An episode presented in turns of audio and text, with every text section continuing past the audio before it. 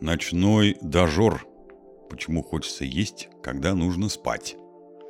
Сайт psychologist.livejournal.com 28 сентября 2023 года. Кто из нас не бегал ночью к холодильнику, чтобы стащить что-нибудь вкусненькое? Что для одних невинное потакание моментальному желанию, для других настоящее психологическое заболевание. Считается, что синдрому ночной еды подвержены 1-2% населения – но точной статистики нет, так как большинство людей не обращаются к врачам. Что служит причиной заболевания и как бороться с приступами? Признаки. Индивидуальная картина синдрома как линия на руке уникальна. Кто-то просыпается буквально через 10-20 минут после того, как лег спать и бежит к холодильнику. Кто-то встает ближе к утру, а кто-то вообще не может вспомнить набегов на съестное и восстановить следы преступления лишь по фантикам и оберткам – кто-то успокаивается, когда съест много, а кому-то достаточно небольшого количества еды. Но это обязательно должно быть запретное лакомство. Кто-то срывается, только оставшись на ночь один, а кто-то устраивает целый квест, чтобы незаметно пробраться к холодильнику. Для ночных едоков характерны общие черты. Тревожность, депрессия, пониженная самооценка. Нет аппетита по утрам. 50% суточного рациона на ужин. Бессонница – Неконтролируемое желание поесть в течение ночи, причем некоторые едят во сне, не просыпаясь. Что роднит этих людей? Потеря контроля над собой и следующее за приступом чувство вины и стыда. Утреннее состояние после ночных обжорств многие называют пищевым похмельем, когда нет аппетита, а есть лишь ненависть, отвращение к себе и обещание «я все исправлю» и этого больше никогда не повторится. Причины. Первая причина – Рождение ребенка. С первым ребенком у меня не было никаких проблем, просто подарок, вспоминает 28-летняя Татьяна. А вот со вторым и роды прошли с осложнениями, и были проблемы с кормлением и множество тревожных ночей. Я помню, как скакивала каждый час, чтобы подойти к плачущему ребенку, а на обратном пути обязательно заглядывала в холодильник, чтобы съесть что-то вкусное. Такие вознаграждения через год принесли мне около 15 килограммов. Сейчас трудно понять, то ли дело было в этих ночных подкреплениях, то ли виновники стресс, усталости и недостаток сна. Когда ребенок стал поспокойнее, к нему не нужно было подходить ночью, я все равно просыпалась несколько раз и шла к холодильнику, как будто мое тело было на посту, ожидая, что вот-вот придется броситься в бой. Рождение ребенка – сложнейшее испытание для мамы. Появляется много тревог, переживаний, организму физически требуется больше сил, энергии, больше еды.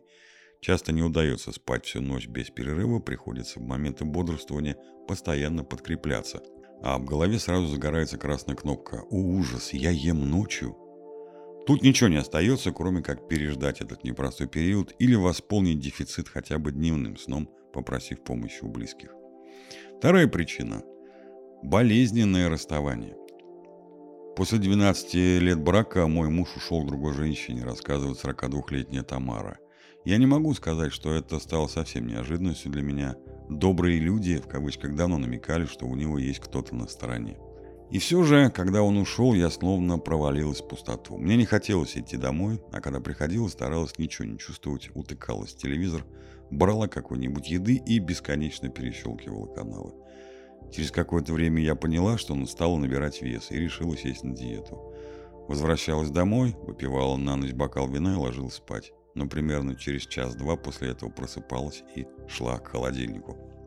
Я съедала все, что находила, даже могла выпить несколько сырых яиц. Постоянно себя ругала, но ничего не могла с этим поделать.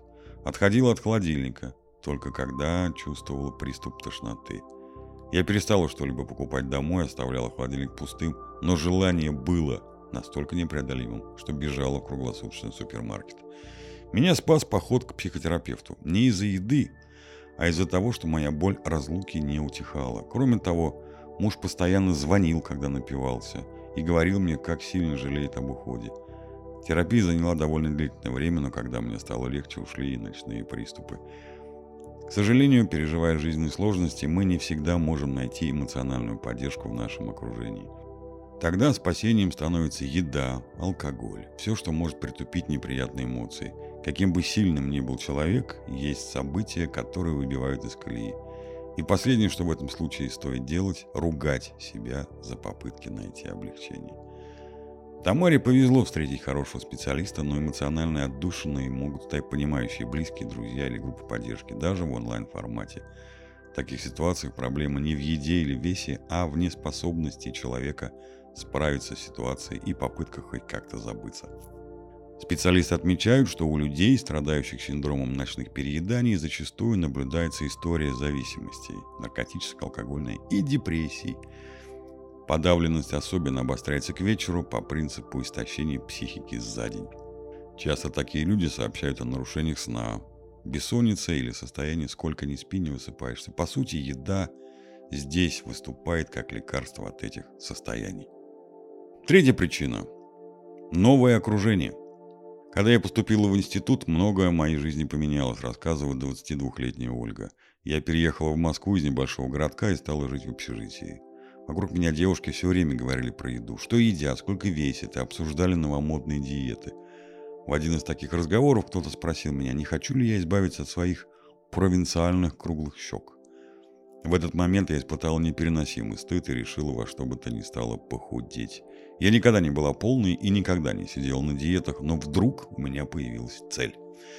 Первые несколько килограммов ушли очень быстро, и я была на седьмом небе от счастья. Лицо тоже немного вытянулось, и это стало заметно.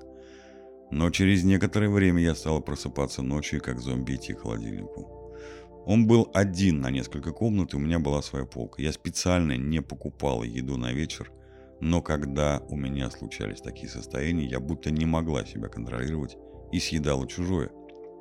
От этого было стыдно. С утра я давала себе слово сесть на еще более строгую диету и весь день более-менее держалась. Но ночью приступы повторялись. Стресс из-за перемены места жительства и отдаления от близких заставляет искать способы борьбы с ним. Но диета далеко не лучший выход. Чем сильнее чувство голода, тем более хитрые приемы придумывают, чтобы достать еду. Клептомания усиливает чувство вины и неприязни к себе. Жизнь становится еще невыносимее и мучительнее. Можно даже рассмотреть такую идею, что ночная еда – само по себе воровство еды, которое происходит на периферии сознания. Что же делать? Первое. Составьте ваш индивидуальный профиль приступов. Как часто они происходят? Как давно начались? Что именно вы едите? Сколько съедаете? Влияет ли на ваше ночное поведение присутствие в квартире других людей? Бывают ли приступы, если вы ночуете не дома? Какова структура вашего сна? За какое время до сна вы едите? Влияют ли на проявление приступов события в течение дня? Второе. Не занимайтесь самобичеванием. Ночные переедания – проблема, и вам нужна поддержка хотя бы от самих себя. Почему не стоит себя ругать? Потому что каждое обещание «это не повторится» провал в бездну отчаяния и бессилия, когда не удается сдержать слово. Эти эмоции чаще всего приводят к перееданию, не только ночному. Третье. Разработайте план действий. Это может быть прекращение строгих диет. Конечно, проще сказать, нежели сделать. Но бороться с голодающей подкоркой все равно, что бороться с гигантской волной. Ее нельзя победить, можно лишь научиться маневрировать на ее гребне. Это может быть пересмотр своих привычек в отношении цикла сон, бодрствование, прохождение медицинского обследования и, конечно, обращение к психологу или психотерапевту. От себя мы добавим приятного вам всем аппетита и, пожалуйста, будьте здоровы.